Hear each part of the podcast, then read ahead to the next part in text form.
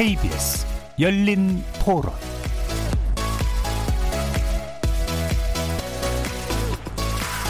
안녕하십니까. KBS 열린 토론 정준희입니다.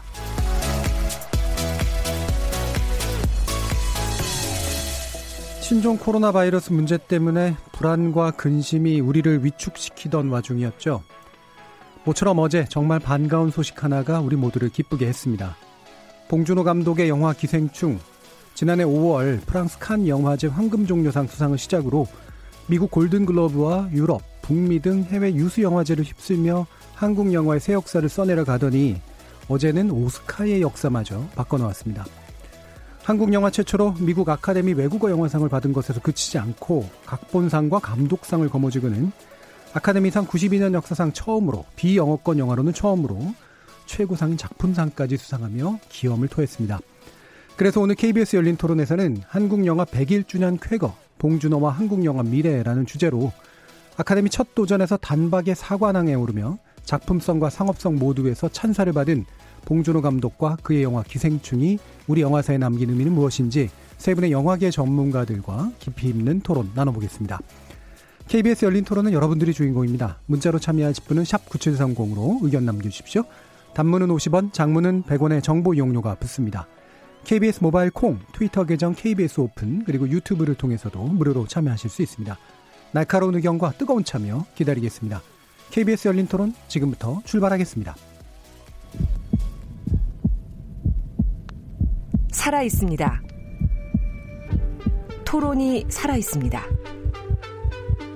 살아있는 토론, KBS 열린 토론. 토론은 라디오가 진짜입니다. 진짜 토론, KBS 열린 토론. And the Oscar goes to Parasite. Parasite. 방준호. 방준호. 아, 좀 전에 그 국제 영화상 수상하고 이제 아 오늘 할 일은 끝났구나 하고 이제 릴렉스하고 있어. 아 너무 감사합니다. 그리고 예, 그 어렸을 때 제가 항상 가슴에 새겼던 말이 있었는데 영화 공부할 때 예, 가장 개인적인 것이 가장 창의적인 것이다. 예, 그 말을 하셨던 분이 누구였냐면 That quote was from uh, our great Martin Scorsese. So 일단 예, 제가 학교에서 예, 마티 영화를 보면서 공부했던 그런 사람인데 같이 후보에 오른 것만도 너무 영광인데 상을 받을 줄 전혀 몰랐었고요. 예, 같이 후보에 오른 우리 토드나 쌤이나 다 제가 너무나 존경하는 멋진 감독들인데 예, 이 트로피를 정말 오스카 측에서 허락한다면 텍사스 전기톱으로 이렇게 다섯 개로 잘라서 나누고 싶은 마음입니다.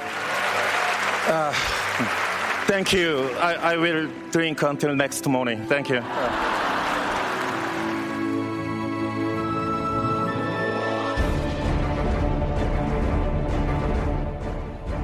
많이들 들으셨고 보셨을 그런 장면 함께 하셨는데요. 오늘 같이 토론해 주실 세 분의 전문가 소개하겠습니다. 먼저 영화평론가이신 강유정 강남대 한영문학 콘텐츠학과 교수 나오셨습니다. 안녕하세요. 강유정입니다. 자, 그리고 영화 전문지 시내 21의 장영엽 편집장 나오셨습니다. 네, 안녕하세요. 장영엽입니다. 자, 그리고 2002년 신은경 정준호 씨 주연의 영화 좋은 사람 있으면 소개시켜줘를 연출하신 분이죠.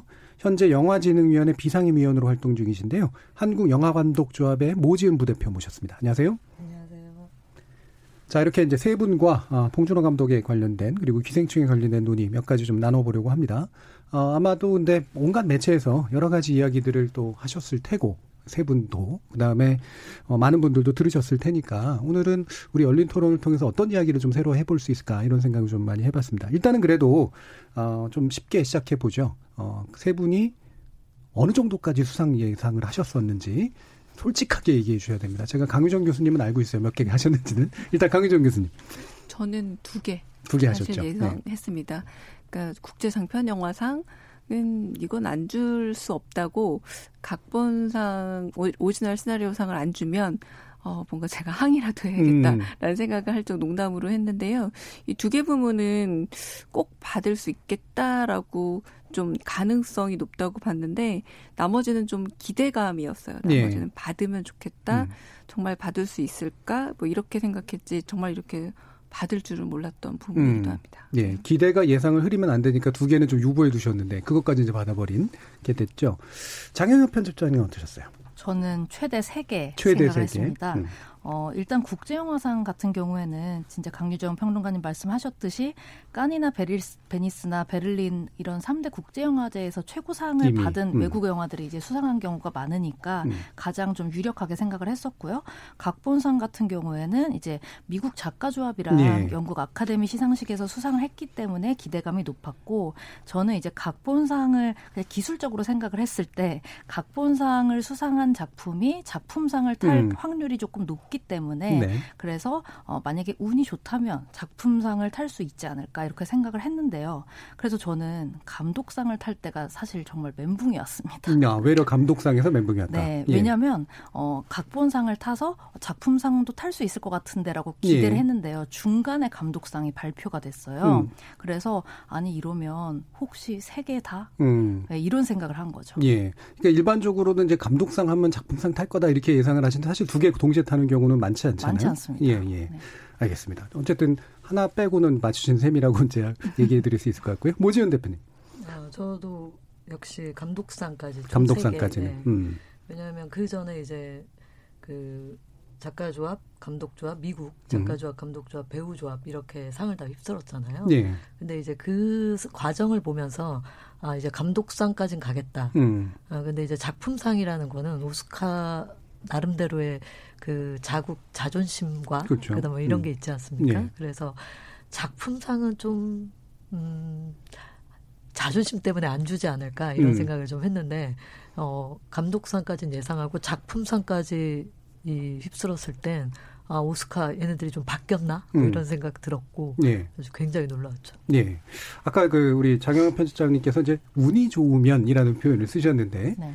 좀더 설명을 해 주셔야 될 것 같아요. 어떤 운인지. 네. 일단 이제 1917이라는 작품이 예. 이번에 그 이제 기생충이랑 가장 경합을 벌였었잖아요.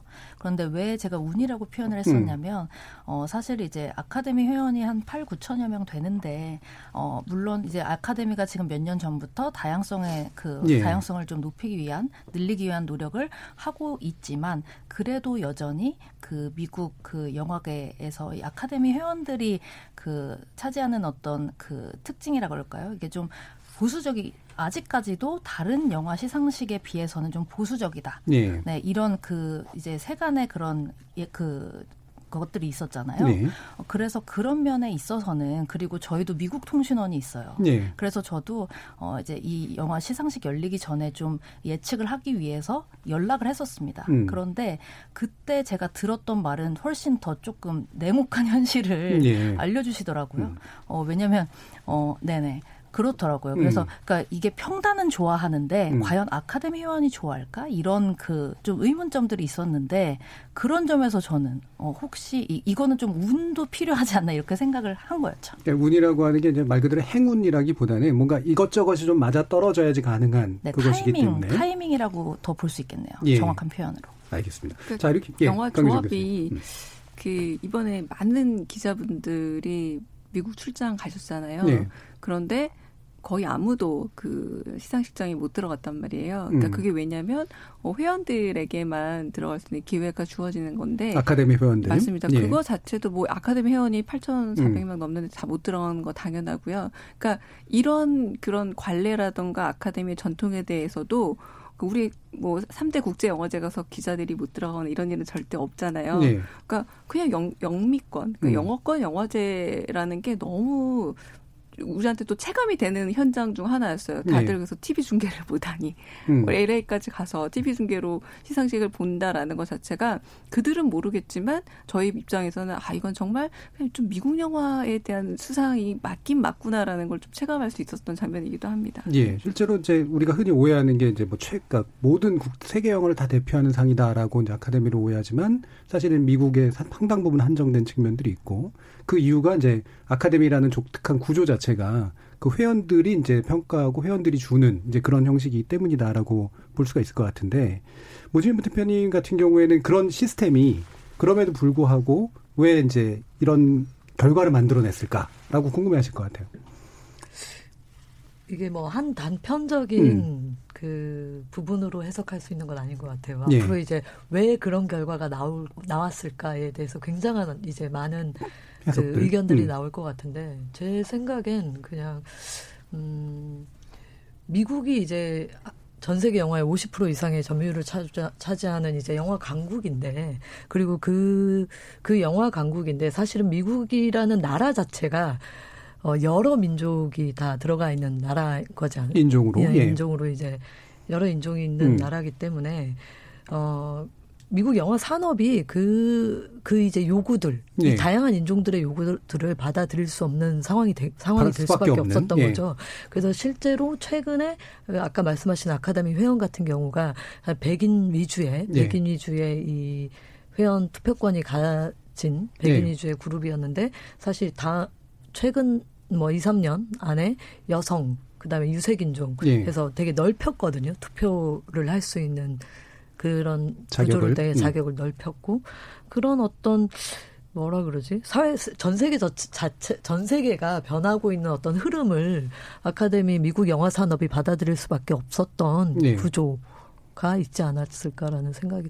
예. 아까 이제 그 다양성이라는 이제 말씀을 주신 거하고 연결이 되는데 이게 근데 그럼에도 보면 미국의 내적 다양성을 반영하는 쪽까지는 뭐 충분히 진전이 되고 있다고 보는데 미국의 바깥에서의 다양성까지 볼까가 아마 요번에 있어서 상당 부분 많은 분들이 그렇죠. 궁금해했던 네. 영역이었던 것 같아요. 그리고 아까 보수적이라고 표현하는 좀 그것까지는 아마 아닐 거다 이렇게 판단을 한 건데 어쨌든 이게 우리가 작품상을 탄 것, 뭐 감독상을 탄 것, 뭐 다 중요한 상이긴 합니다만 어떤 상을 탄 게 제일 좀 음, 큰 의미가 있다라고 보시는지 혹은 전반적으로 봤을 때 이게 핵심적으로 이것이 우리에게서는 큰 의미다라고 보시는지에 대해서 한번 의견 여쭐게요. 강희정 교수님.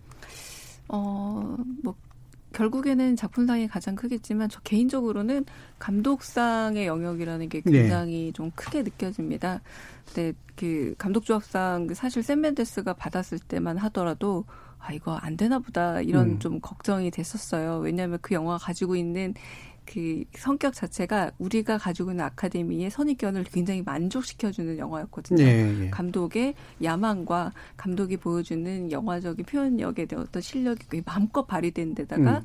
그리고 또 영국 에 대한 그렇죠. 얘기고 예, 예. 그리고 또 휴머니즘이라던가 주제적 음. 측면이라던가 그래서 그 뭐 버드맨이라던가 이런 영화들 보면은 조금 기술적인 부분에서의 혁신을 보여주는 것에 또 감독상을 많이 보여줘서 제가 가장 많이 좀 멀 게 아닌가라고 생각했던 부분이기도 한데 사실 봉준호 감독은 어, 여타 다른 걸 떠나서 하나의 좀 브랜드가 됐죠. 예. 봉준호 감독이 이미 고유 명사로서 한국 영화사에 하나 이제 우뚝 섰지만 그 전에도 봉준호 장르다라는 표현이 음. 있을 정도로 봉준호 장르다라고 이렇게 칭찬을 했으면 줘야 될거 사실 감독상이에요. 예. 봉준호라는 감독에 대해서 그렇게 많은 상찬이 있었다면 그러나 제 스스로 미리 패배감에 빠져서 머릿속에 이런저런 계산을 더하기 빼기를 하면서 아유 될 것 같지만 안 돼 이렇게 대차대조표를 만들고 스스로 감독상 감독상을 제가 내려놨다는 것에 예. 대한 반성도 있고요. 음. 그래서 저는 이 감독상이라는 게 한국 영화가 일궈온 지금까지 이제 100년 역사에서 결국 봉준호라는 하나의 걸출한 상징물로서 인물을 남겼고 브랜드를 만들었고 하나의 장르를 만들었다는 점에서 좀 가장 좀 인상적인 음. 수상 아닌가 싶습니다. 그러니까 네. 봉준호가 장르다라는 표현이 이제 나오듯이 이건 뭐 당연히 받을 만한 건데 외려 이제 속으로 이제 이런저런 계산을 맞아요. 하시다 보니까 네, 네, 네. 예. 음. 예를 들면 아카데미 회원들의 취향 저격하는 영화는 아닐 수도 있고 자신 있게 말을 못 음. 하겠더라고요. 음. 네. 장편집장도 아까 감독상 얘기하셨는데 혹시 어떤 의견이세요? 음, 저는 이제 음. 지금 평론가님 말씀하신 거에 좀 덧붙여서 네. 말씀을 드리고 싶은데요.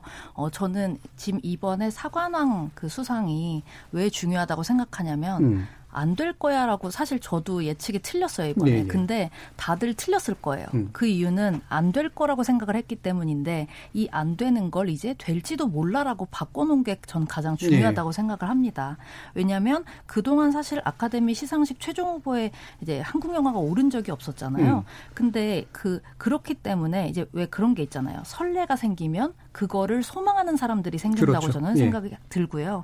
그래서 아마 저는 지금 현역으로 이제 활동하는 신진 감독들의 경우에는 지금까지는 영화를 잘 만들면 가장 큰 소원이 아마 깐 국제영화제 레드카펫 밟는 거였을 거예요. 네. 그런데 이제 지금부터는 아마 이 오스카 수상도 함께 네. 꿈꾸는 감독들이 생겨날 거란 생각이 들고요. 또 왜 이제 중요하냐면 어 앞으로 아마 기생충 때문에 한국 영화 자체를 눈여겨보게 됐을 그렇죠. 거고요. 예. 그리고 아카데미 시상식에 출품되는 한국 영화를 더 눈여겨볼 거라 저는 생각을 음. 해요. 그래서 예를 들면은 멕시코 영화의 경우에도 뭐 쉐이프 오브 워터의 그 기예르모 델 토로 감독이나 아니면 그래비티 로마 알폰소 음. 쿠아로 감독 또 레버넌트의 알레한드로 곤잘레스 네. 이냐리토 감독이 있는데 이런 감독들이 아카데미 시상식과 같은 국제 무대에서 주목받게 되면서 멕시코 영화도 더 글로벌하게 주목을 받게 받게 네. 됐거든요. 네. 그래서 저는 그런 의미에서 이제 한국 영화도 이제 좀 더 넓은 무대를 음. 향해서 이 꿈을 꾸어볼 수 있게 됐다는 게 저는 가장 중요하다 생각합니다. 그렇죠. 당사자들이나 또는 그걸 평가하고 받아들이는 사람들에게 있어서 이게 이제 일반의 영역이 이제 되는 거잖아요. 특수한 영역이라기보다는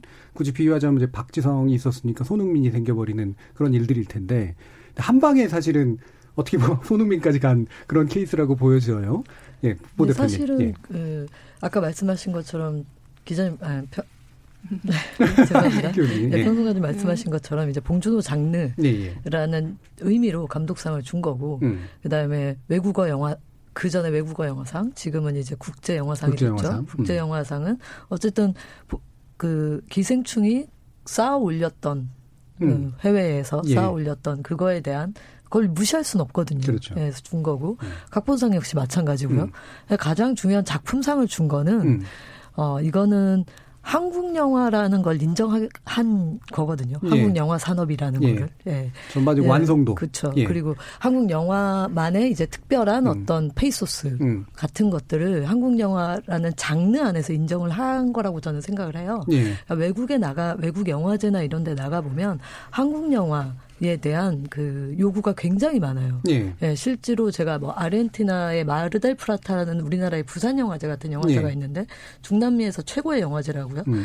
그래서 거기서 이제 한국 영화제를 한국 영화를 틀면 심지어는 중남미에 있는 모든 사람들이 모여요. 음. 그 한국 영화에 대한 열렬한 팬들이 네. 많아요. 이미 팬들도 있고 그쵸? 기대감도 예. 생겼고. 음. 근데 그런 것들을 무시했었던 거죠 아카데미는 네. 음. 한국 영화가 지금 전 세계 5위의 시장이고 5위의 시장이고 어 그리고 소수민족 중국처럼 네. 강대국도 아닌 음. 아주 소수의 음. 언어도 다르고 이런 사람들이 찍었던 영화들이 주변국 뭐 유럽이나 남미나 주변국에서 굉장히 어 돌풍을 몰고 있는 걸 알고 있는 거죠. 네. 알고 있는데 그걸 애써 무시하고 싶었던 음. 어떤 상황. 근데 지금은 그걸 인정한 거죠. 한국 영화가 전 세계 시장에 5위를 차지하는 가장 큰 영향력을 갖고 있는 어, 영화 중에 한 부류다라는 네. 걸 인정한 게 아닌가라고 음. 생각이 들어요. 그러니까 우리 한류 얘기 이번에도 많이 나오는데 지금 한류 연구 이런 거 해보면 실제로 우리 한류 한류 이렇게 얘기하지만 이제 이른바 문화의 중심부에 있는 사람들이 인식하기로는 자기네 중심비에서 약간 마이너들이 음. 좋아하는 굉장히 좋아하는 그런 정도의 어떤 흐름이라고 이제 받아들이는데 이제 BTS 건이 이제 생기면서 이게 주류로 올라가는 그런 계기가 됐던 측면이 있는데 제가 이제 외국에서 이제 영화 그 분류되는 거 보면 Korean movie로 돼 있고, 그러니까 장르 없이 그냥 Korean movie로 돼 있어요. 그 다음에 그것도 Korean extreme으로 분류돼 있는 경우들이 되게 많았어요. 예전에 그 누구죠? 그 어, 갑자기 생각이 안 나네. 우리 박찬, 박찬욱 감독이라든가 이런 식의 성과들이 나왔을 때 이게 되게 폭력을 위주로 한 영화.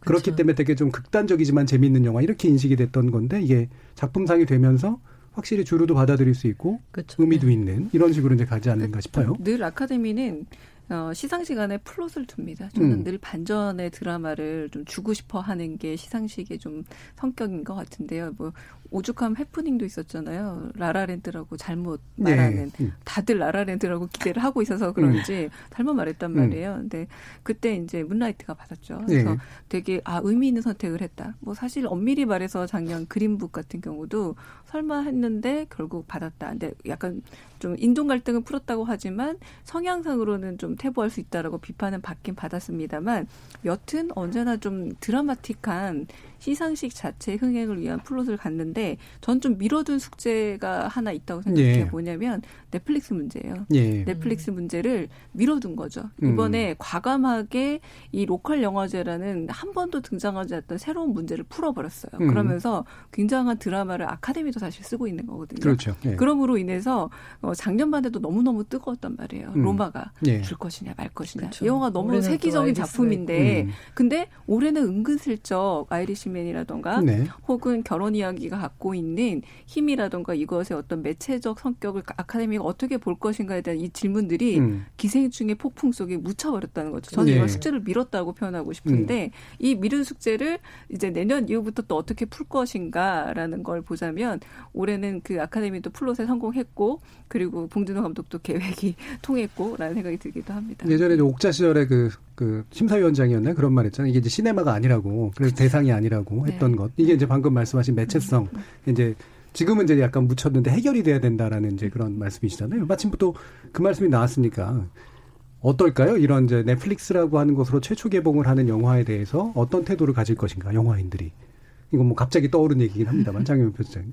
음, 저는 이제 그거는 그 음. 영화인들이 좀 생각을 해봐야 되긴 하겠지만, 예. 어 저는 이제 특히 미국 그 넷플릭스가 사실은 이제 미국 에서부터 이제 시작된 회사잖아요. 네. 저는 그리고 그러니까 이거는 좀 그 깐 국제 영화제의 문제랑은 좀 다르다고 음. 생각을 합니다. 왜냐하면 지금 이미 그러니까 저는 이 이제 아까 평론가님께서 과제를 미뤘다라고 표현을 하셨는데 저는 이제 약간 생각이 다른 게 예. 저는 이미 일부러 들어왔다고 일부러 생각을 해요. 들어왔다. 왜냐하면 지금 수상 소감을 음. 밝힐 때요 정말 자세히 들어보시면요 음. 테드 사란도스 그러니까 음. 넷플릭스의 그 이제 CEO인 테드 사란도스의 되게 옛날에는 하비 웨인스타인에게 예, 그 감사를 표했거든요. 음. 지금은 이미 어, Thank you Ted라는 말이 정말 많이 등장해요. 예. 이미 저는 산업 안으로 들어왔다고 생각을 합니다. 음. 어, 그러니까 그래서 이제 깐국제 영화제 같은 경우에는 어, 이제 좀 좀 더 예술성이 강한 영화제잖아요. 음. 그리고 좀 더 시네마에 대한 고민을 하는 네. 영화제고 그런데 저는 이제 아카데미 시상식의 경우에 같은 경우에는 이미 이제 넷플릭스가 이 미국 영화 산업 안에서는 음. 일부로 들어오지 않았나 이런 음. 생각을 하고 있습니다. 아직 뭐 상 구체적인 어떤 상의 형태로 명확하게 나타난 건 아니지만 이런 이제 감사의 표시라든가 이런 건 안으로 우리 안에 있는 존재다 이렇게 이제 했다는 말씀이시잖아요. 네. 음. 강윤정 교수님 다른 생각 혹시 있으세요? 그러니까 그거는 음. 좀 맞는 말씀이신 게 음. 올해 주요 영화들이 넷플릭스에서 얼마나 많이 나왔습니까? 그렇죠. 정말 예. 후보작이 된 작품들의 수준과 뭐 이런 부분에서 논할 수가 없었어요. 그래서 음. 그 고마워하고 거기에서 이제 말 그대로 감사가 그 표를 하는 게 너무 당연하다고 생각이 들었는데 그 발음도 어려운 한국어 발음으로 필름 이 음. 문제인 거죠. 예. 근데 제 개인적 생각을 말하자면 어느새 영화가 디지털화 되면서 그 필름이라는 문제도 음. 굉장히 그, 어, 좀 어려운 문제가 됐었잖아요. 물론 예. 고집하는 감독들도 있죠. 그런데 그런 상황에서 이제 플랫폼의 문제라는 건데 방금 말씀하신 것처럼 이미 너무 들어와 있어요. 그런데 저는 마지막 승인 절차가 꽤 중요하다고 봅니다. 음. 그러니까 상징적인 영화제가 이것을 인정할 것이냐, 예. 그리고 상징적인 영화상이 수상을 할 것이냐, 줄 것이냐 이런 부분들이 결국은 이렇게 깊숙이 들어온 변화들에 대한 언제나 사실 전통적인 매체들은 밀리듯이 권위 있게 허락해 주는 것 같지만 사실은 좀 음. 결국은 영향력을 부정할 수 없을 때 인정하긴 예. 합니다만 그런 부분에서 제가 숙제를 미뤘다고 표현했던 거는 아직 뜨뜻미지근한 모습을 보여준 건 사실 영향력에 비해서 음. 어, 굉장히 많은 넷플릭스가 영화라든 컨텐츠 내지는 영화를 컨텐츠로 부르는 것도 사실 불경한 일이죠 어떻게 음. 보자면 컨텐츠이자 그런 식의 스토리텔링 사업의 중심이 된다라는 것에 대해서 언젠가 그 표방을 한다면 저는 그 표방의 시기가 그러니까 선언의 음. 시기가 얼마 안 남지 않았나라는 음. 생각이 듭니다. 그러니까 뭔가 공식화하는 작업들이 네, 필요하다는 네, 네. 말씀이신데요. 예, 근데 그거는 대표님. 그, 그, 그 일부 영화 순혈주의자 우리 영화 네. 순혈주의자라고 하는데 영화 순혈주의자들의 말인 것 같고 이미 프랑스 그러니까 유럽도 그렇고 미국도 그렇고 전 세계가 이제 필름이냐 혹은 그렇게 받아들이지 않거든요. 그냥 예. 오디오 비주얼이라는 용어로 예. 그 안에 필름도 있고 그다음에 우리가 소위 말하는 그 플랫폼 그 TV 드라마도 있고 뭐 이렇게 다 그 안에 예, 예. 이렇게 얘기를 하지 어, 필름이라고 따로 떨어뜨려서 얘기를 안 해요. 예. 근데 이제 영화제라는 특수성, 음. 영화제가 갖고 있는 고유의 뭐라 그러지? 어 그 위상, 음. 위상 같은 것들을 유지하고자 하는 영화제만의 특수성에 어떤 속해 있는 거지. 실제로 실제로 산업과 그 산업 속에서 일하는 사람들은 그 영화냐 뭐 뭐, 뭐, 시청각이냐, 이렇게 나누지 않는 거죠. 다 예. 오디오 비주얼로 보는 거죠. 예. 예.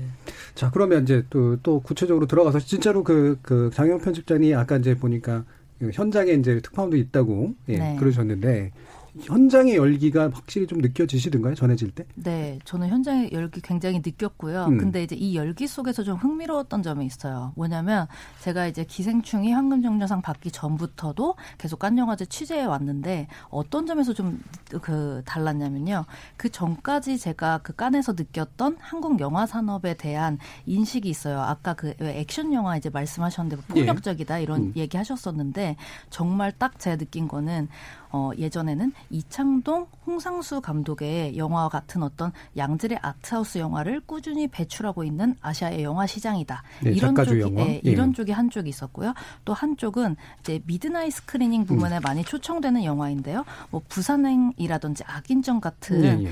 이런 어떤 매력적인 장르 영화를 배출하는 음. 곳. 그러니까 이렇게 크게는 좀 두 가지 인식이 있었던 것 같아요. 이 음. 평단이. 근데 제가 이 기생충이 이제 처음에 깐에서 공개되었을 때 어떤 느낌이었냐 뭐냐면 이 영화를 어떤 아시아에서 온 이국적인 아트하우스 영화나 혹은 장르 영화가 아닌 좀 더 글로벌한 의미로 받아들이고 있다는 생각이 드는 거예요. 예. 왜냐하면 어, 어, 그게 어떤 의미냐면 우리가 할리우드 영화야라고 했을 때 그 할리우드 영화 볼 때 저거는 미국 영화야 하고 보지 않아요. 음. 그냥 너무나 자연스럽게 우리가 극장에서 만날 수 있는 그냥 영화 문화의 하나로 예. 받아들이잖아요. 근데 제가 딱 그 현장에서 느낀 거는 기생충을 대하는 그 느낌이 그랬다는 거예요. 음. 예전에는 아니었는데 어 그러니까 많은 평론가들이 이제 기생충을 딱 보고 나서 본인 나라의 상황이나 어떤 자본주의 사회 어디에서나 좀 만연하잖아요. 요즘에 네. 계급 간의 격차가. 그래서 이런 것들을 말하기 시작했고 또 한편으로는 뭐 아시아 영화라든지 이제 다른 어떤 잣대도 개입을 시키지 않은 채로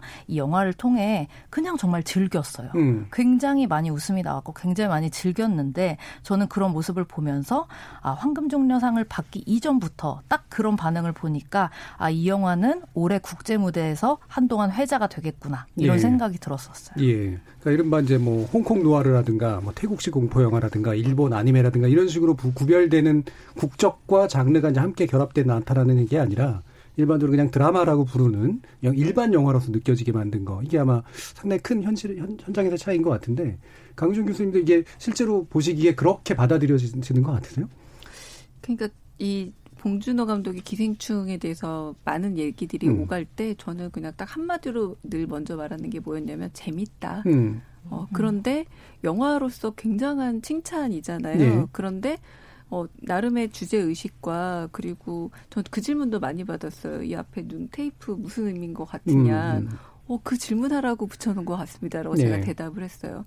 이렇게 난해한 어떤 도식들도 많음에도 불구하고 사람들이 다 재밌다는 거예요. 그 재밌음이 정말 저는 봉준호 영화의 첫 번째 반응인 게 너무 흥미롭고 그리고 이 재밌음이 세계적으로 통한다라는 거. 그러니까 네. 이거는 굉장히 정교하게 쌓아 올린 결과물이지 사실은 그냥 무조건 재미라는 어떤 불특정한 어떤 것을 따라간 결과가 아니라는 거죠. 그래서 굉장히 뭐 봉태리라는 말도 있지만 여러 가지 이렇게 요소들 영화적으로 재미를 줄 수 있는 요소들 다시 말해서 칸에서 영화를 볼 수 있을 정도로 굉장히 훈련 된 관객도 만족시키고 네. 1년에 영화를 몇 번 안 보는 어, 관객들이 보더라도 재미 어, 재미있다라고 이렇게 순진한 표현을 할 수 있을 정도의 재미까지도 이런 부분이 결국은 세계적으로 다 인정받게 된 가장 중요한 영화로서의 그래 즐길 거리로서의 가장 기본적 요소를 갖췄던 게 아닌가 그리고 음. 생각보다 한국 영화에 대해서 그렇게 재미를 기대한 분들은 네. 많았던가라는 음. 질문 던지게 되는 거죠.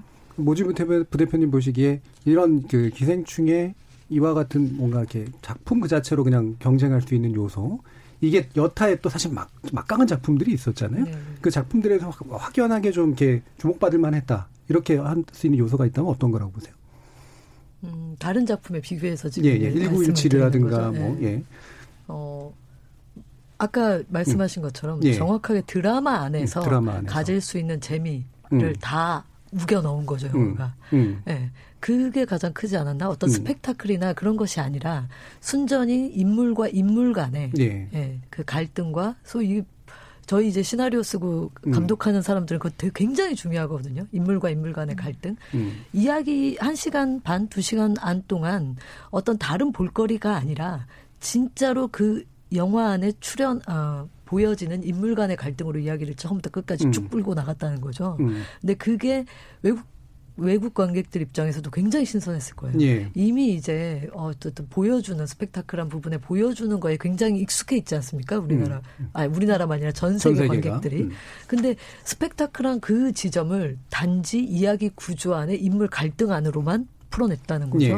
그게 외국 사람들이나 혹은 봤을 때도 굉장히 흥미로웠을 거예요. 음. 지금 이 시기에 음. 이 기술과 음. 이 자본이 몰빵하는 이 예. 시기에 예. 다른 거 다 없이 인물 간의 갈등만으로 음. 이야기를 풀어낸 것. 그렇죠. 캐릭터, 네. 그 다음에 밑에 바탕에 깔린 플롯, 이런 네네. 것들이 순수하게 결합해서 나타나는 효과로 이제 사람들을 감동시키는 거. 다른 어떤 CG 없지 않습니까? 예. 아 CG 있었나? 예, 우리가 소위 말하는 스펙타클한 CG, 예. 예. 스펙타클한 음향, 음향, 음. 그다음에 네. 네. 거대한 이제 네. 자본이 네. 자본이 투여된 듯한 어떤 그런 그림들이 다 배제된 듯한 느낌인 거죠. 네. 뭐그 홍수 장면 빼고. 음. 이, 이, 방송 뭐 굳이 영어로 번역돼서 음. 그 후보된 감독들이 없으니까 좀 비교를 좀 구체적으로 해보자면 저는 조커랑 좀 많이 비교됐어요. 조커나. 음. 왜냐하면 불평등이란 주제가 기생충만 다룬 게 아니었거든요. 음. 그런데 거기서 제가 느낀 가장 큰 차이점은 조커가 갇힌 영화, 음. 갇혀 있는 영화라는 거죠. 그러니까 조커가 왜 그렇게 됐는지를 끊임없이 구체적으로 설명하고 뭐 부모와의 음. 관계라든가 사회 관계라든가 뭐 여성 입장 그러니까 하나도 그렇게 막 벗어날 틈 없이 너무 촘촘하게 만든 음. 게 오히려 전통적인 음. 이야기 방식이었다면 예. 저는 이 작품을 두고 누구도 하나 어떤 분이라도 하나의 선으로 다 이게 완벽하게 분석해서라고 갇힌 분석을 거절하고 그리고 예. 좀 삐져나오는 작품이거든요. 그런 열린 영화라는 점이 굉장히 흥미롭고 그게 아마 대개의 미국 소비자들이 어, 모르겠다 어떻게 끝날지 모르겠다 음. 반응은 그게 아니었을까 싶고요. 두 번째는 저는 아까 그 인물 말씀하신 거에 굉장히 동의를 하는데 어, 주조연상 후보가 안 오른 게 저는 이 영화의 개성이라고 생각해요. 네. 왜냐하면 음. 누가 주연이고 조연이고 가릴 수가 없어요. 그렇죠. 외국 애들이 봤을 때는 조효정 씨가 이상한 주연이고 네. 다 네. 주연인 거예요. 네. 나오는 여배우들이 다 주연이라고 그렇게 따지면 조연은 또 누군지도 예. 구분할 수 네. 없는데 이번에 상을 받은 영화들 딱 보면은 나 주연입니다. 누가 뭐 봐도 요아킴 피닉스뿐이 어, 안 보이죠. 제목부터 해서 그게 예. 굉장히 아카데미 전통적인 방식이 이기도 한데 음. 사실은 대개의 상업 영화들이 가지고 있는 뭐 빌런, 슈퍼히어로라던가. 네. 근데 이 영화는 그렇게 대중적이고 재밌는 요소를 따라가고 있는데 가만히 있어 보세요. 이게 누가 주인공이고 누가 선악이지? 네. 이게 되게 쉬울 것 같지만 너무너무 어렵게 이 인물의 배치를 통해서 그렇죠. 그럼에도 네. 불구하고 그럼 흐지부지 흩어져 있는데 갈등이 음. 쫀쫀하게 끝까지 갈 수 있다라는 거 이게 바로 감독의 영화에 대한 통제력과 장악력인데 음. 그게 또 신선한 부분이 아니었을까 싶습니다. 음. 말 그대로 메시 없이도 전체적으로 감독이 정말 잘 축구팀을 꾸린 것 같은 그런 효과잖아요. 네. 장혜원 편집장님. 네. 저도 그 음. 덧붙이자면 음. 그래서 저는 배우 조합상에서 받은 상이 굉장히 중요하다고 생각하는데 그렇죠. 음. 앙상블상을 수상을 했거든요. 네. 그래서 이 영화의 그러니까 이 호흡과 음. 캐릭터들의 매력에 대해서 저는 그 배우 조합에서 좀 가치를 인정해 준 게 아닌가 음. 이런 생각이 들고요. 저도 역시 이제 조커 보면서 그 기생충이랑 조커랑 되게 비교되잖아요. 근데 네. 어떤 점이 좀 비교가 되냐 하냐면 조커 같은 경우에는 끊임없이 그러니까 영화의 모든 그 플롯이 그러니까 결과적으로 조커가 그렇게 된 것을 네. 이해받 이해시키기 위해서 정말 온 힘을 다해서 음. 이해를 시키려고 노력을 하고 있다는 생각이 들어요. 그러니까 예. 이래서 그랬어라는 음. 걸 납득시키기 위해서 그래서 모든 플롯이 그것을 향해 달려가고 있다면 기생충 같은 경우에는 이 그냥 상황을 보여주는 거예요. 이 네. 상황을 보여주면서 그러니까 사실 저희가 마지막까지 보고 나면 이 영화는 굉장히 복잡한 생각이 들거든요. 음. 왜냐하면 그 선과 악으로 나눌 수가 그렇죠. 없어요. 네. 그러니까 과연 그런 빈자들은 음. 빈자들은 다 착한가? 음. 네, 그런 생각이 들잖아요. 네. 그래서 이렇게 좀 복합적인 마음이 들게 자연스럽게 그 상황을 보여주면서 음. 그냥 상황을 딱 던져주고 이 상황에서 그 들 수밖에 없는 복잡한 감정들을 그러니까 관객들이 이거는 스스로 그 마음 속에 생겨나게 하는 영화라는 음. 점에서 저는 이제 그런 점에서 이 영화가 또 각본상도 타지 않았나 음. 이런 생각이 듭니다. 그러니까 완전히 이제 전통적 인 영화 순수한 영화의 힘으로 승부를 걸었는데 또 그렇다고 해서 예전식의 영화하고는 상당히 좀 다른 예전의 영화의 문법하고 또 다른 그런 측면이죠. 저는 오히려 그러니까 예. 우리가 시나리오를 쓸 때 말하는 음. 정말 인물 중심으로 들어간 영화라고 생각을 하거든요. 음. 그러니까 조커를 많이 말씀하시는데 사실 조커를 보고 있으면 조커가 주인공이 아니라 조커를 둘러싼 환경이 주인공인 거예요. 조커를 만들어내. 네, 근데 음. 우리가 항상 뭐뭐 뭐 영화 그 시나리오를 쓰는 작법서나 이런 걸 보면 환경보다 항상 주인공을 세워라. 예. 주인공을 세워라. 라는 얘기를 해요. 음. 근데 우리가 주인공을 세울 때 우리도 어쨌든 그 환경 속에 있는 인물이기 때문에 그 주인공을 둘러싼 환경을 무시 못하는 못하는 어떤 지점이 예. 있는데 이 영화는 그렇다라면 봉준호의 기생충은 주인공들 그러니까 송강호 씨 가족 같은 음. 주인공들은 우리가 그 주인공을 둘러싼 환경은 절대 그런 어떤 행동을 하지 못하는 음. 이, 그런 거예요. 그런 환경으로 환, 그런 인물들이거든요. 네. 근데 그런 인물들이 과감한 그런 행동을 한다는 거죠. 음. 정말 인물 중심, 캐릭터 중심의 영화인 거죠. 다시 네. 원론으로 돌아가서. 음. 그래서 이 이게 굉장히 저는 신선하다고 생각했어요. 이 명확하게 환경과 주변을 다 거세하고 오로지 인물로만 그 이야기를 끌고 간 음. 인물의 욕망, 예. 인물의 그리고 어, 그런 것들이 굉장히 음. 저는 되게 신선했는데 음. 다른 사람들이 봤을 때도 그게 굉장히 신선했을 것 같다라는 생각이 들어요. 그게 네. 우리가 말하는 조커와 다른 점이 바로 그건 거죠. 음. 그러니까 네. 영화, 영화 조커 같은 경우는 조커가 튀긴 하지만 조커에 대한 설명은 다 환경으로 가능한데 그렇죠. 네. 왜 이런지 이건 반대라는 그렇죠, 거죠. 그렇죠. 예. 저는 사이코 보는 줄 알았어요. 농담처럼. 어. 왜냐하면 사이코가 예. 그 사람이 왜 어머니 분장을 하고 뭐 영화 이건 스포일러 아니죠? 너무 옛날 영화니까 그래서 음. 막 그런 게 나왔는지를 막, 막 예. 굉장히 설명을 많이 하잖아요. 음. 근데 그게 음. 이야기 측면에서 보자면 근데 그때 당시는 놀라웠지만 지금 그렇게 만들면 조금 어 그런 부분의 매력을 못 느낄 텐데 근데 지금 말씀하시는 것처럼 이 기생충 제목을 두고도 말이 많아져 누가 기생충이야? 네. 도, 도대체 누구야? 근데 음.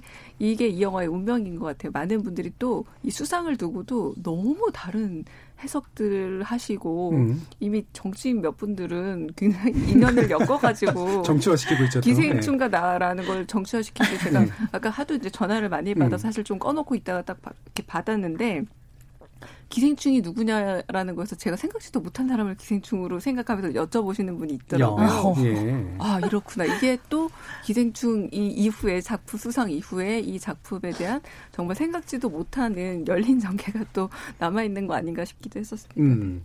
그럼 요거 한 가지만 더 짚어보죠. 그러니까 뭐 이미 사실은 많은 부분에서 얘기가 나왔는데 아, 아마 이제 한국 분들은 이제 자기가 외국인은 아니니까 나는 그래 재밌었는데 얘네들도 이렇게까지 재밌어? 라고 하는 그런 생각 뭐 너무나 단순하지만 그런 생각이 들 것 같아요. 뭐 여기 계신 분들 다 외국인들은 아니시긴 합니다만 그들의 시각에서 봤을 때 이 부분은 확실히 좀 꽂힌 것 같다라고 느껴지는 게 혹시 또 다른 요소들이 있다면 어떤 게 있을까요?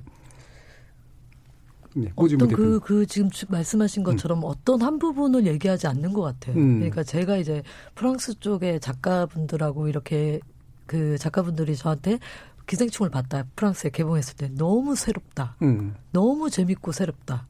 이 말씀이시더라고요. 네, 통으로. 예. 네, 음. 근데 어떤 거를 딱 꼬집 다 보면 너무 많은 거예요. 전체가 네. 전체가 너무 다 새롭기 때문에 새롭고 특이하기 때문에 어떤 부분을 꼬집는 거는 좀 그런 것 같고 음. 그런 평가가 대부분이더라고요. 새롭다. 음. 음. 그리고 어, 또 말씀하신 거 아까 시치콕 영화 예를 드셨는데 모든 그 우리가 그도 영화학도들이나 이제 시네필들이 봤던 모든 영화들 좋아 좋다라는 평가받은 모든 영화들을 짬뽕 시켜 놓은 것 같다라는 음. 평을 하시더라고요. 음. 그럼 이렇게 질문 을 한번 바꿔볼까요? 그러니까 어떤 분들은 이래요. 그러니까 봉준호 감독이 물론 서서히 이제 알려지기 시작해서 이미 이제 사실은 주류에 의해서 많이 인식이 돼 있는데, 그러니까 옥자라든가 설국열차라든가 이제 이런 거를 이제 찍은 다음이라서 이제 이, 이 효과가 있을 거다라는 얘기도 물론들 많이 하시는데 같은 계열이라고 보세요. 그러니까 봉준호 감독의 이 영화에 대한 인식이 설국열차가 계급적인 측면을 보여줬는데 이게 그거를 더 크게 보여줬어라든가 뭐 이런 식의 연속성이 있다고 보세요.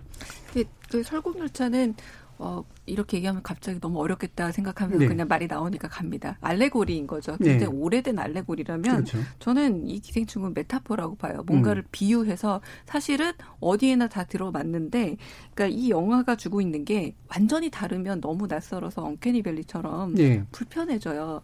또 완전히 똑같으면 불편해지고 완전히 다르면 낯설어서 그냥 손대기 싫어지는데 그렇죠. 저는 네. 대표적으로 기억에 남는 장면이 그런 겁니다. 아무도 모르는 반지하라는 공간에서 이들이 어떤 사람인가를 와이파이를 그 지저분한 화장실에서 찾아다니는 그 장면을 보면 어, 저거 되게 모르는 공간인데 와이파이 나도 찾아다니는데 네. 이런 식으로 굉장히 아주 불편한 낯설음과 그리고 아주 반가운 낯익음이 끊임없이 교차하는 영화라는 생각인데 그런 자극들이 되게 재미있다. 음. 그리고 한편으로는 신선하다라 받아들여지고 우리한테야 독도는 우리 땅을 개사한 노래로 들리지만 그들에게는 어, 그냥 귀에 되게 재미있는 멜로디로 들리고 그러니까 어떻게 낯익음과 낯설음을 잘 배합하느냐가 언제나 예술가들의 숙제인데 음. 그걸 정말 그럴듯하게 해냈고 그게 외국인들에게도 똑같이 받아들여지는 음. 예술 체험이 아니었을까 생각이 듭니다. 그럼 이제 설국열차 같은 경우에는 이른바 감독의 관점에서 그냥 실험적으로 자기 하고 싶은 얘기를 하기, 하기 좋은 어떤 무대를 일부러 만든 거라면 그리고 기차라는 음. 그 알레고리 자체가 그렇죠. 이미 그 뭐 특특한 부도시가에서 꼬리칸이라는 음. 게 영화에만 나오는 게 아니라 저희 비행기만 타도 네. 그 자체로 보이죠. 네. 그렇게처럼 그러니까 뭔가 그 상상력이 있긴 합니다만 그래도 뭔가 좀 우리가 익숙한 것이었다면 뭐 기생충은 저는 봉준호 감독의 머리를 투과하지 않은 게 음. 없어서 음. 다 그렇게 낯설고 새로운 상품 그리고 음. 예술품을 만지는 기분이 아니었을까라는 음. 생각을 짐작해 봅니다. 네. 장패준. 네, 저는 그러니까 그 진짜 낯설고 새로움이라고 음. 말씀해 주셨는데요. 그러니까 이게 정말 봉준호 감독의 가장 큰 특징이거든요. 음. 어, 예전에 뭐 플란다스에게부터 생각을 해보면 아파트가 배경이었는데 아파트 그 지하에 뭔가 그 축축하고 음습한 곳. 그러니까 정말 아파트라는 어떤 일상적인 공간이랑 어울리지 않는 음. 한강에서도 그 괴물에서도 네. 굉장히 그 평화로운 대낮에 갑자기 괴물이 나타나요. 음. 어 그러니까 그 살인의 추억에서도 정말 또 평화로운 그, 그 논두렁에서 갑자기 시체가 발견되고, 예. 그러니까 이렇게 뭔가 굉장히 일상적인 것과 굉장히 낯선 음. 것과 그 낯설고 뭔가 음험하고 이질적인 것들이 저는 봉준호 감독의 영화에서 계속 충돌을 하고 있다고 음. 봤는데 음. 음. 그것이 저는 이번 영화에서는 그러니까 정말 그 봉준호 월드의 집대성인 거죠 이게 영화가. 예. 예. 그래서 저는 이제 이번 영화 보고 나서는 좀 어떤 생각이 들었냐면 다음에 어떤 영화 나올지 잘 모르겠다는 생각이 들더라고요. 음. 그러니까 이게 약간 한 번 한 번 이렇게 좀 완성을 한 번 하고 예. 다음 단계로 넘어가지 않을까 음. 이런 생각이 들었었어요. 그럼 다시 괴물 같은 거로 갈까요? 아, 저는 저는 완전 다른 예, 굉장히 다른. 음, 음. 다, 굉장히 다르거나 음. 아니면은 연장선상에 있지만 음. 뭔가 예전과는 뭔가 다른 음. 부분들이 나타나지 않을까. 공감독의 계획이 있는 게 예. 앞으로 만들 두 영화에 대해 힌트를 남겼잖아요. 음. 다들 그 숙제 푸느라 너무 바빠요. 아. 네, 지금 너무 소재는 이미 좀 알려져 있지 않나요? 근데 네. 그게 명확하지 않다 보니까 저는 그 봉준호 감독의 영화를 만든 이번에 기생충도 똑같다고 보는데 네. 2016년 런던에서 있었던 실제 사건을 바탕으로 하고 하고 동양인이 등장합니다라는 이 멘트 하나인데 음. 다들 막 신문 뒤지고 음, 음. 2016년 런던에서 무슨 일이 있었지? 그런데 이 한 줄이지만 사실 이 영화가 한 줄 신업에서 시작됐던 것처럼 마찬가지 얘기고 그럼에도 불구하고 벌써 호기심을 당기는 게 이 안에 들어가 있거든요. 네. 근데 그게 바로 공준호 감독의 스타일이기도 하고 영화 제작 방식이기도 한데 그게 참 너무나 다행이기도 하고 저희한테는 축복이기도 한 게 되게 평범한 사람들의 관심과 영화적으로 관심 있는 모든 분들의 관심 관심까지 건드릴 수 있는 로그라인이라는 거. 음. 그런 로그라인이 정말 참 부럽습니다. 이른바 평단과 대중을 아우르는 네. 그런 관심 유발자인 셈인데. 근데 실제로 그러니까 지금 뭐 어, 설국열차 옥자만을 예. 말씀을 하신데 실제로 저희 이제 저 영화학도 출신들은 어, 봉준호 감독의 이제 조, 아카데미 졸업 영화 지리 멸렬 때부터 네. 다 난리가 났었어요. 예, 어, 예, 저 예. 영화 뭐냐? 봉준호 감독 어, 일기든가요? 졸업생 일기든가? 아니요, 아니요. 제 봉준호 감독님이 음. 14기인가 15기인가 아, 네, 정도 될 텐데 그때 뭐냐면 그때는 사실 리얼리즘 영화가 대세였거든요. 예. 그러니까 좀 사회에 대한 어떤 좀 진중하고 눌린 분위기에서 어, 사회 소외자들을 얘기하는 그런 영화들이 대세였는데 봉준호 감독 그걸 코미디로 풀었다고요. 음. 지리멸렬. 그래서 굉장히 그그 당시에 꼭 봐야 되는 단편 영화 중에 하나였어요. 예. 네. 그러니까 좀 그 어쨌든 무겁고 음. 무겁고 좀 진지하고 진중하게 접근해야 되는 주제들에 대해서 한번 비트는 게 있는 거거든요. 예. 그게 예.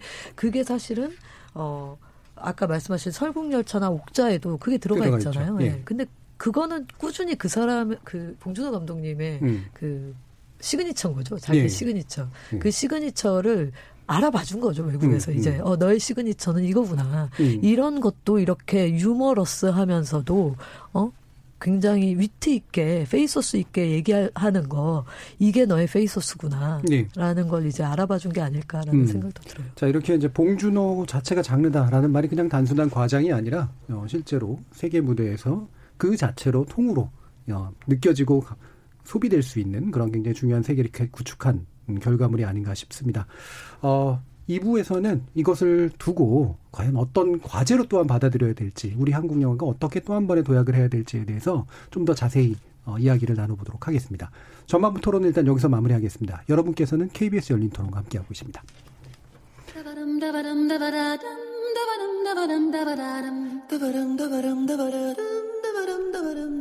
여러분은 지금 청취자와 함께 만들어가는 고품격 시사방송 KBS 열린 토론을 듣고 계십니다.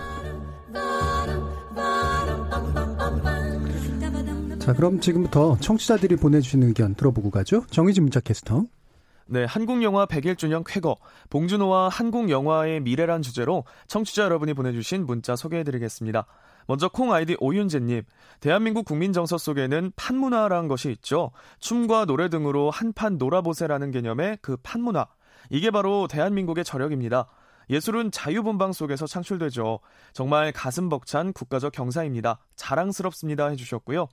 유튜브로 의견 주신 쏘쏘 청취자분. 그럼요. 어떤 일이든 우는 따라야죠. 하지만 그럼에도 불구하고 봉준호 감독님 정말 대단합니다. 일정 부분 운도 따랐겠지만 이번 사관왕은 100% 실력입니다. 콩아이디 5859님. 기생충, 현실을 직시한 작품성이 높은 영화기도 했지만 시상식에서 보여준 봉준호 감독의 겸손함과 선한 인간미가 특히나 돋보였습니다. 국위선양의 한 장면이었다라고 봅니다. 유튜브로 의견 주신 김벨라 청취자분. 수상 당시 여유 있고 유머러스한 봉준호 감독님의 모습 그 자체도 하나의 작품같이 느껴졌습니다. 봉태일 정말 자랑스러웠습니다. 콩아이디 게스트원님. 어제 일부러 찾아서 봤는데 다소 스토리가 논스톱으로 자연스런 이음새를 찾을 수 없이 이어진다 싶다가도 어, 내용이 이렇게 가면 안 되는데 하면서도 나도 모르는 새 영화를 보며 웃고 있더라고요. 제가 느낀 기생충의 매력, 웃을까 말까 하는 주저함을 안 주는 거, 바로 그것 같았습니다. 결론은 재밌었어요 해주셨네요. 유튜브로 의견 주신 세상 만지고 청취자분. 샘 맨더스 감독의 영화 1917도 좋은 영화고 기술적으로도 훌륭했지만 개인적으로 내용적인 면에선 좀 단순하게 느껴졌습니다. 아마도 1917이 작품상을 받았다면 다소 안팎으로 비판을 받았지 않았을까 싶네요. 유튜브로 의견 주신 사분사분하다 청취자분. 개인적으론 전샘 맨더스 감독의 1917도 좋았습니다. 특히 1917의 매력은 1인칭으로 따라가다 보면 다소 어지러울 수도 있는데 그런 부분들도 잘 느껴지지 않게 아주 짜임새 있는 롱테이크의 예술을 제대로 감상할 수 있었던 좋은 영화였다고 평가해 봅니다. 콩 아이디 아미리다 청취자분. 한국 영화가 이 자리까지 올 수 있게 한 영화 뒤에서 묵묵히 일하는 많은 스태프분들께 더 감사드립니다. 유튜브로 의견 주신 행만리로 청취자분.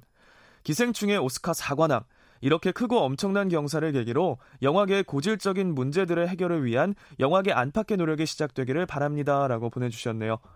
네, KBS 열린 토론. 이 시간은 영상으로도 생중계되고 있습니다. 유튜브에 들어가셔서 KBS 일라디오 또는 KBS 열린 토론을 검색하시면 지금 바로 토론하는 모습 영상으로 보실 수 있습니다.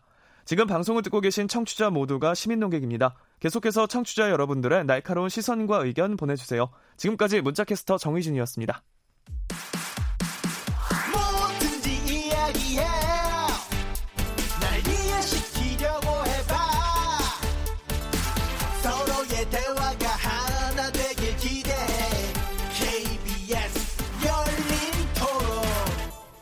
자, 후반부 토론 시작해 보겠습니다. 영화 전문지 시내 21의 장영엽 편집장, 한국영화감독조합의 모지은 부대표, 그리고 영화평론가이신 강유정 강남대 한영문화 콘텐츠학과 교수 이렇게 세 분과 함께 하고 있습니다.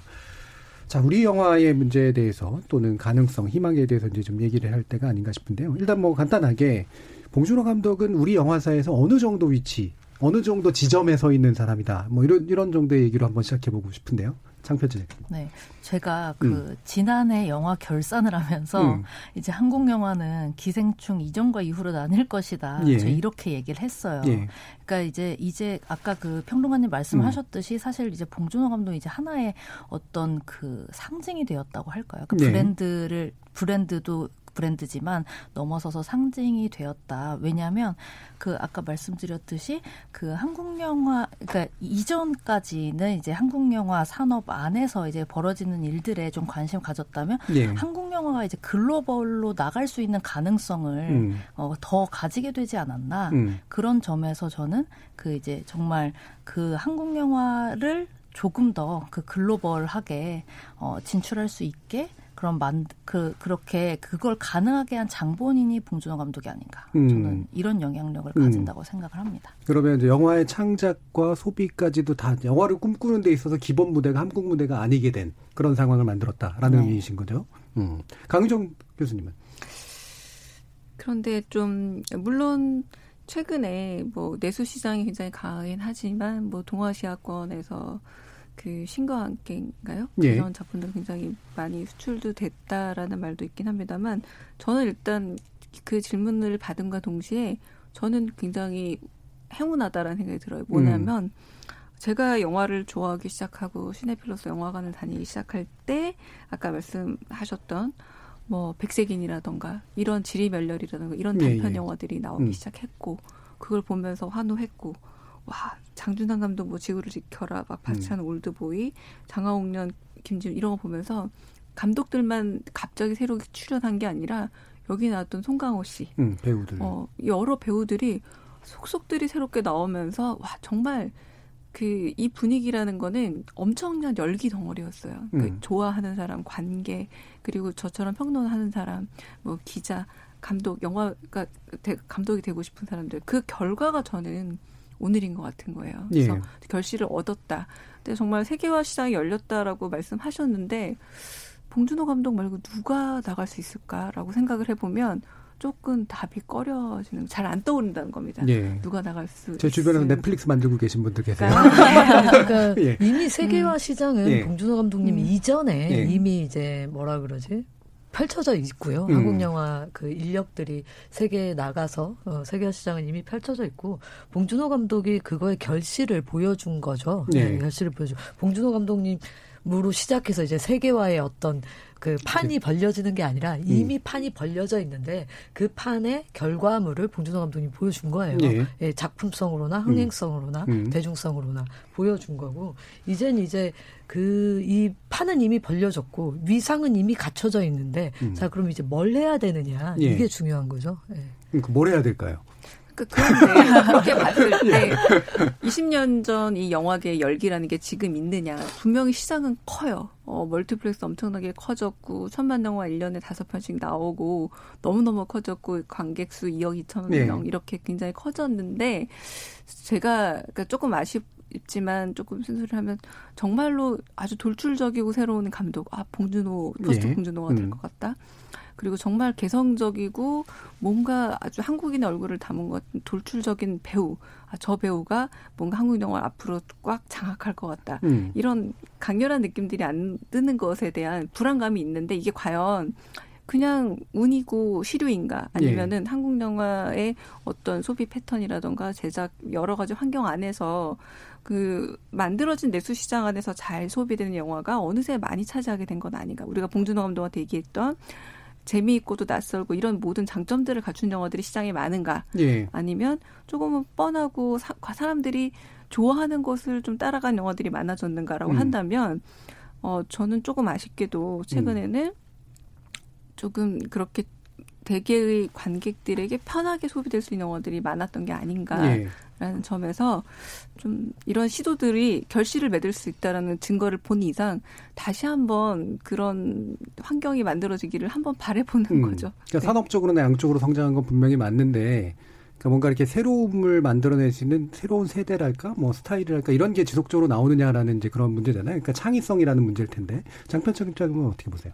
음, 저는 이제 그게 음. 지금 현재 한국 영화 산업의 전 가장 큰 문제라고 생각해요. 예. 그러니까 next 봉박김이 지금 음. 안 나, 어, 이제 봉박김이라고 저희는 봉박김. 네, 음. 봉준호 감독, 이제 박찬욱 감독, 김지운, 김지운 감독인데요. 감독, 예. 어, 이제 저희 이제 줄여서 봉박김이라고 음. 하는데 그 뒤가 없다. 음. 근데 이게 지금 그 뒤가 없다는 얘기가 벌써 10년이 넘었어요. 음. 그런데 왜, 왜 그런가 과연 그런 걸 생각했을 때 이건 좀 한국 영화 산업 구조와도 저는 연관이 있다고 생각을 하는데 지금 현재 이제 그 평균 제작비가 계속 올라가고 그렇죠. 있거든요. 네. 그 근데 이제 제작비가 올라간다는 거는 손익분기점이 올라간다는 음. 거예요. 음. 그러면은 더 많은 관객이 들어야 되니까 어 그러면 더 리스크를 줄여야 되겠죠. 그러니까 투자 네. 배급사 네. 입장에서는 그래서 그 리스크를 줄여야 되니까 또 그 어떤 감독이 조금 더 어떤 시도 새로운 시도라든지 모험을 해보려고 했을 때 그거를 지금 이제 산업 구조상 굉장히 그거를 시도하지 못하게 조금 더 안정을 추 추구하는 그런 분위기가 좀 음. 조성이 되어 있다는 거예요.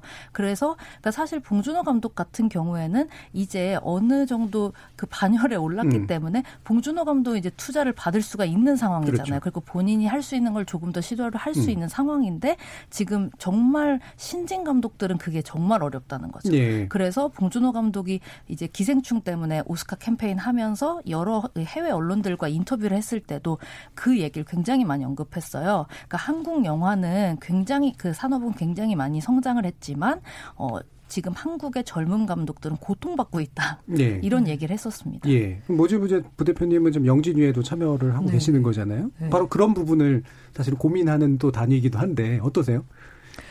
어, 저는 지금 이제 두 분께서 음. 말씀하신 거에 이제 동의하고요. 동의하고 네. 이제 제가 드리고 싶은 말씀은 그러니까 한국 영화가 이제 그동안 한 10, 20년, 20년, 어, 한국 영화 중흥기로부터 시작해서 20년 정도가 지난 거죠. 20년 동안 굉장히 이제 산업적 으로 음. 굉장히 많이 팽창을 했죠. 그래서 포화 상태라고 해요. 이제 네. 극장이 극장 지어져도 1인당 평균 국민 1인당 평균 영화를 소비량. 1년에 네. 4편 이상을 보거든요. 네. 굉장히 높은 편이죠, 그 우리나라가. 전 세계 1등이에요. 네. 전 세계 1등이고.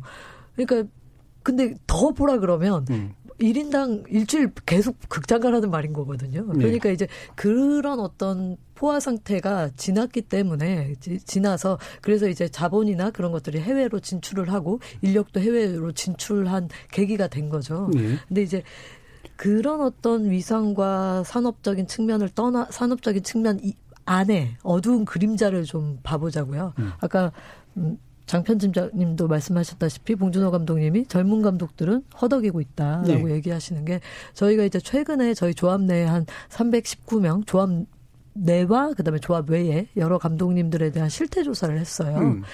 50% 정도의 50% 이상의 감독님들이 어 2천만 원 연, 연으로 네, 예. 연봉 2천만 음. 원으로 살고 계시는 거죠. 예. 심지어 거기에 연출료 없음. 음. 그러니까 감독료를 지급받지 않고 음. 어 작업하시는 분들도 절반 이상이에요. 그 음. 안에서. 예. 네. 근데 이들이 뭐냐면 영화에 미쳐 있는 거거든요. 영화, 음. 그러니까 뭐, 봉준호가 되고 싶다, 뭐, 이런 욕망보다는 자기 안에서 이 창작력을 네. 계속 그, 밖으로 내보내면서 살고, 하고 있는 거죠. 네.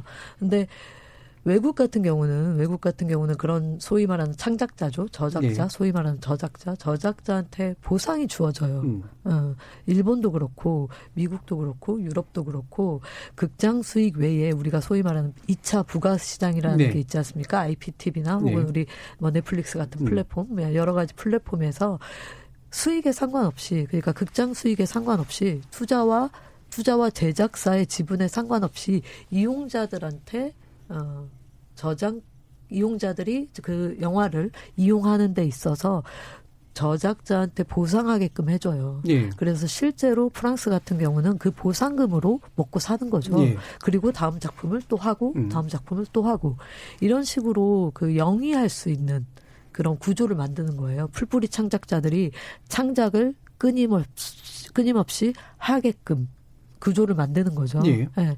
그게 필요한데 그게 우리나라 아, 없거든요. 저작권법 체제가 잘못돼서 그런 건가요? 아니면 그 저작권을 쓰는 어떤 시장이 잘못돼서 그런 건가요?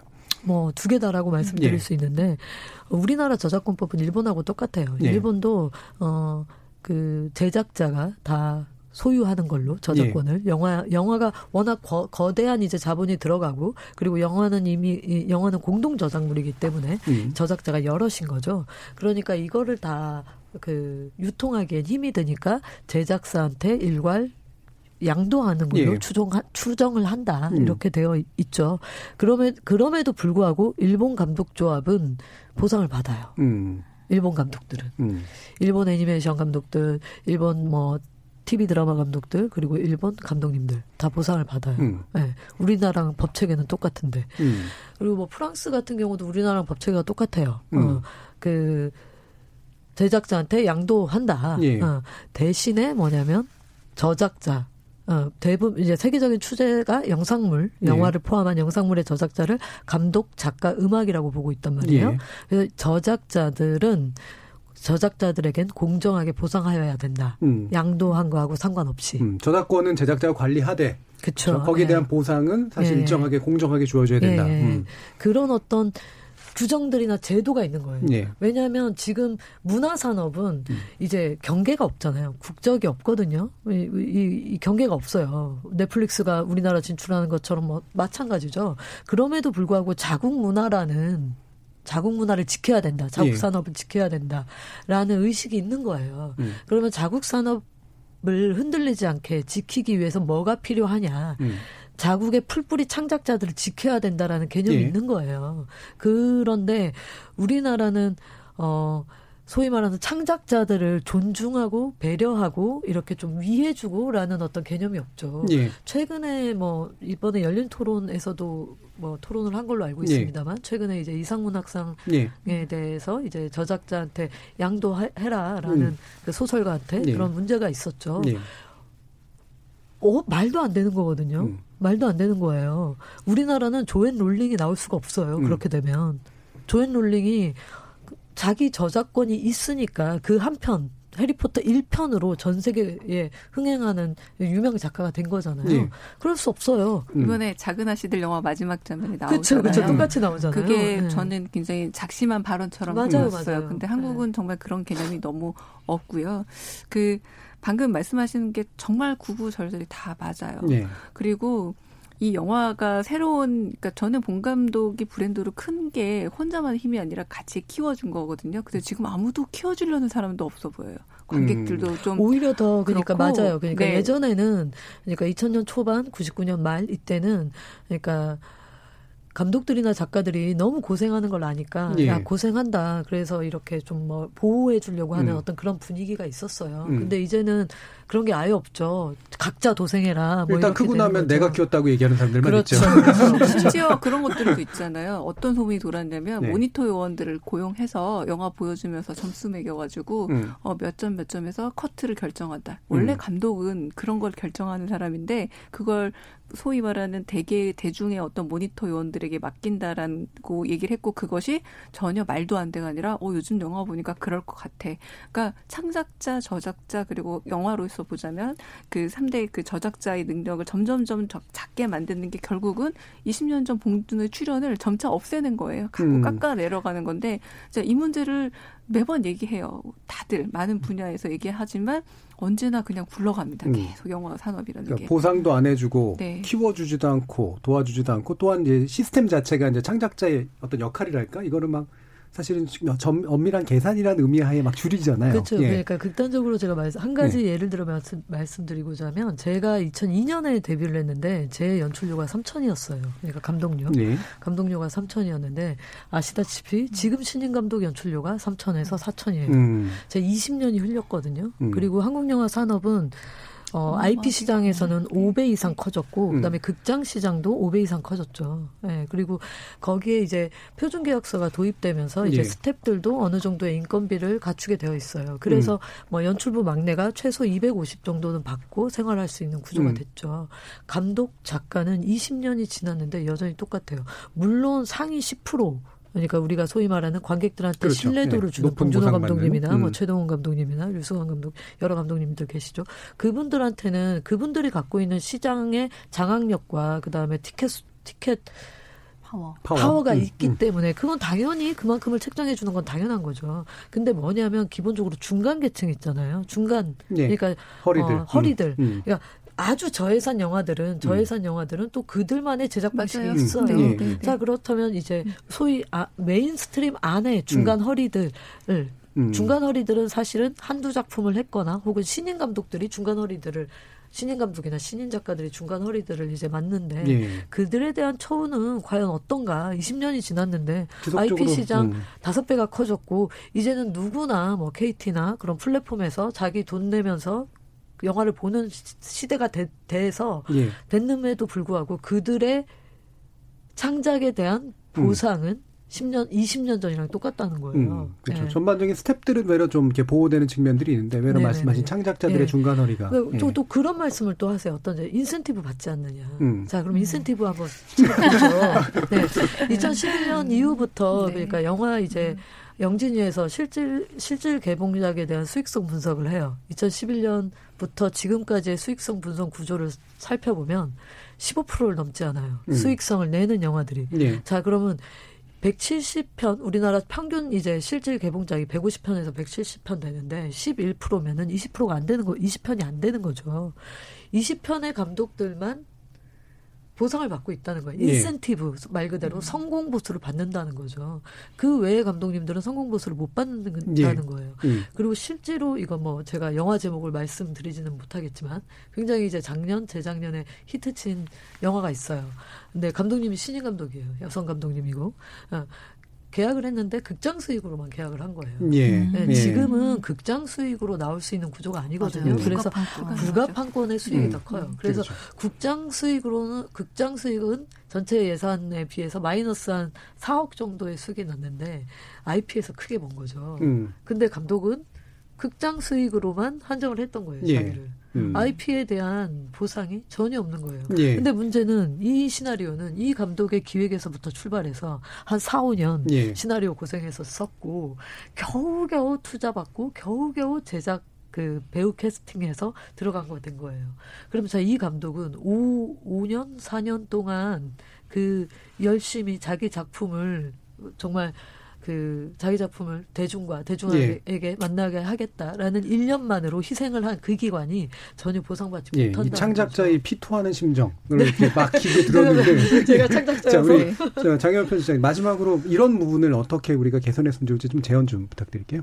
일단은 이제 지금 그 투자 그 그러니까 이 영화에 그 투자를 해주는 사람들이 예. 좀 인식이 바뀌어야 되지 않을까 싶어요. 음. 왜냐하면 그러니까 예전에는 그러니까 제작사에서 그런 역할을 했었어요. 음. 뭐 이제 기획 개발비라든지 이런 것들을 주던 시절이 있었는데 지금은 이제 그런 건 없고 음. 보통 이제 투자 배급사에서 그 이제 감독을 조금 컨트롤하게 되는 그런 어떤 시대가 온 것 같아요. 그런데 예.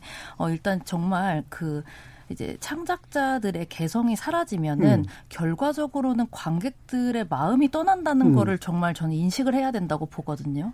음. 네, 그래서 그런 부분들에 있어서 어 이거는 그 그러니까 정말 그 어떤 산업에 그 돈줄을 쥐고 있는 주체들이 이거는 좀 심각하게 진지하게 네. 어떤 음. 그러니까 그런 어 역할을 고민을 해야 될 시점이 음. 아닌가 싶습니다. 투자자가 창작자와 공도 그러니까 같이 생존해야 된다라는 인식이 필요할 것 같은데요. 강혜정 교수님. 저는 다 맞는 말씀이고 음. 하나의 질문은 그 많은 돈은 다 어디로 갈까라는 왜냐하면 한국 영화계에 돈 없다면 아무도 예. 동의하지 않습니다. 두 번째는 음. 봉준호 감독의 이 열어젖힌 문으로 수많은 해외 투자자들이 새로운 접근을 한다면 만약에 한국 영화 시스템 안에서 굉장히 피로를 느꼈던 창작자들이 합리적인 시스템을 가진 그리고 공격적으로 스토리텔러들을 지금 수집하고 있는 예. 해외 플랫폼으로 나갈 확률이 굉장히 예. 높아졌다라는 거. 아주 잔치지만 그렇게 자본을 가지신 분들도 좀 위험한 시기라는 걸좀 음, 말씀을 드리고 당장 싶습니다. 자기한테는 돈이 네. 걸리지만 음. 장기적으로는 사실은 바깥으로 다 빠져나가는 음. 그런 음. 문제가 생길 것 같습니다. 자, KBS 열린 토론 오늘은 한국 영화 101주년 쾌거 봉준호와 한국 영화의 미래라는 주제로 세 분의 전문가와 함께 토론해 봤습니다. 한국 영화감독조합의 모지은 부대표님, 영화평론가이신 강유정 강남대 한영문화 콘텐츠학과 교수님, 그리고 영화 전문지 시네지 21의 장영엽 편집장님 세 분 모두 수고하셨습니다. 감사합니다. 감사합니다. 감사합니다. 참여해주신 시민 논객 여러분들께도 감사하다는 말씀 전합니다. 청취자들의 적극적인 참여로 만들어지는 KBS 열린 토론. 생방송 놓치신 분들 나중에 팟캐스트 준비되어 있고요. 매일 새벽 1시에 재방송도 됩니다. 저는 내일 저녁 7시 20분에 다시 찾아뵙겠습니다. 지금까지 KBS 열린 토론 정준이었습니다.